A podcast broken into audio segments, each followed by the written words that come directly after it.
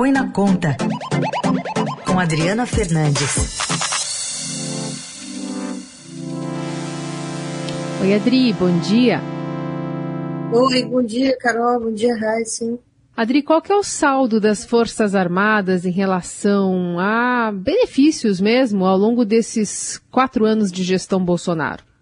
Carol, no meio dessa discussão sobre aumento de reajuste de salário pelo presidente Jair Bolsonaro, principalmente para as forças de segurança, um estudo do Centro de Liderança Pública, CLP, aí de São Paulo, é, mostra que os militares das Forças Armadas tiveram maior aumento médio de salário em servidores do governo federal. Em uma delas, a renda dos militares do Exército, da Marinha e da Aeronáutica aumentou 29,6%, descontada a inflação, ou seja, acima da inflação. É quase cinco vezes a média das carreiras federais uh, que tiveram uma alta de 6,3%, e o dobro do que todas as categorias do funcionalismo brasileiro, incluindo União, estados e municípios, tiveram crescimento é, do aumento dos salários de 13,8% em média. Bom, e isso aí tudo uh, às vésperas aí de se decidir, né, Adri, um reajuste que está acabando o prazo agora para o funcionalismo de uma forma geral, prazo que eu digo por causa da lei eleitoral.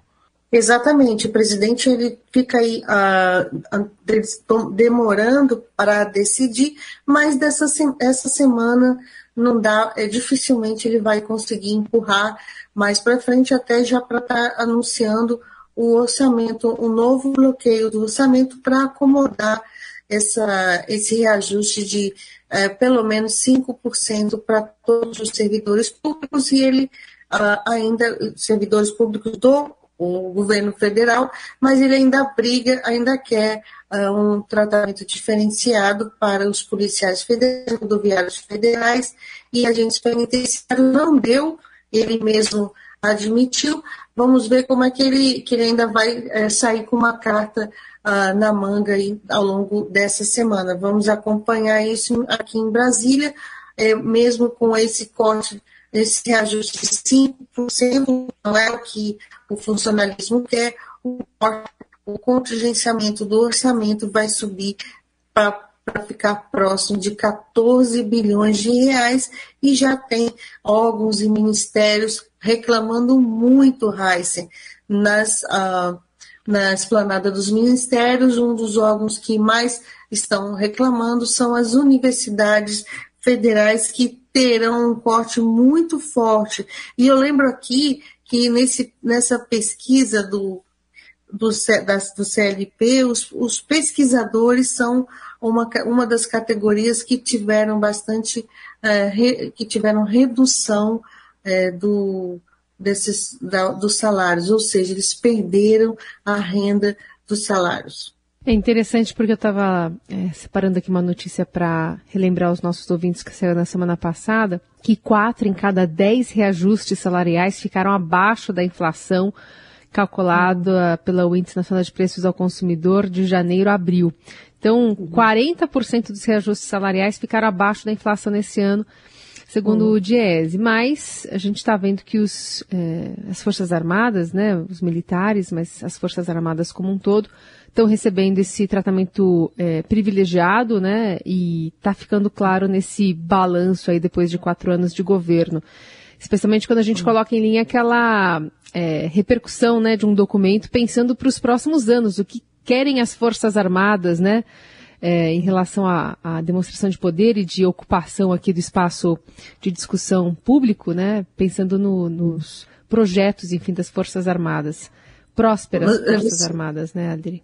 É, você foi no ponto, Carol. Principalmente assim, eu citei o caso dos pesquisadores, eles tiveram 18,30% nesse período, é um período bastante abrangente que dá para não dá, é, não acumula só a questão do curto prazo, né?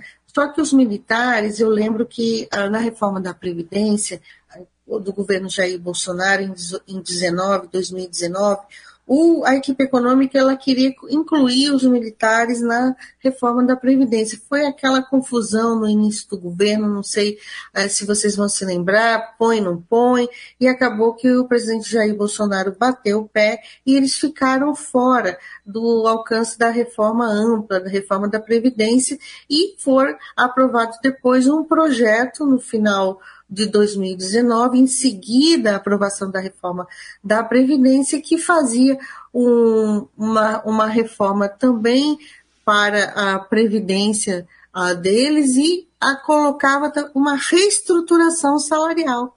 E daí vem essa, esse peso maior que, de que as categorias dos militares das Forças Armadas estão tendo, além de que muitos deles passaram a entrar no serviço é, público civil, eles estão sendo aceitos em cargo civil e acabam acumulando é, uma função é, maior, uma função gratificada por, por estarem dentro de postos civis. Isso aumentou no governo Jair Bolsonaro.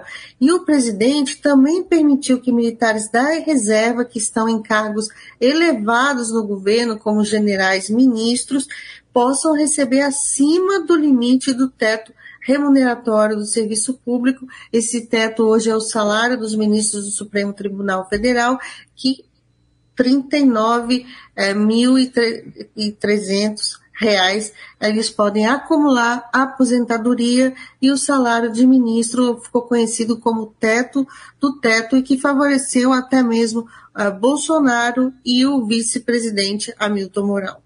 Antes, Bom os valores de aposentadoria e o salário do cargo comissionado, eles eram somados. E o que ultrapassasse, o teto remuneratório cortava. Agora, isso não acontece. São essas prioridades é, do governo que promovem mais distorções e acaba que a reforma administrativa, que poderia dar uma, um freio de arrumação nesses desníveis, é, é, não aconteceu.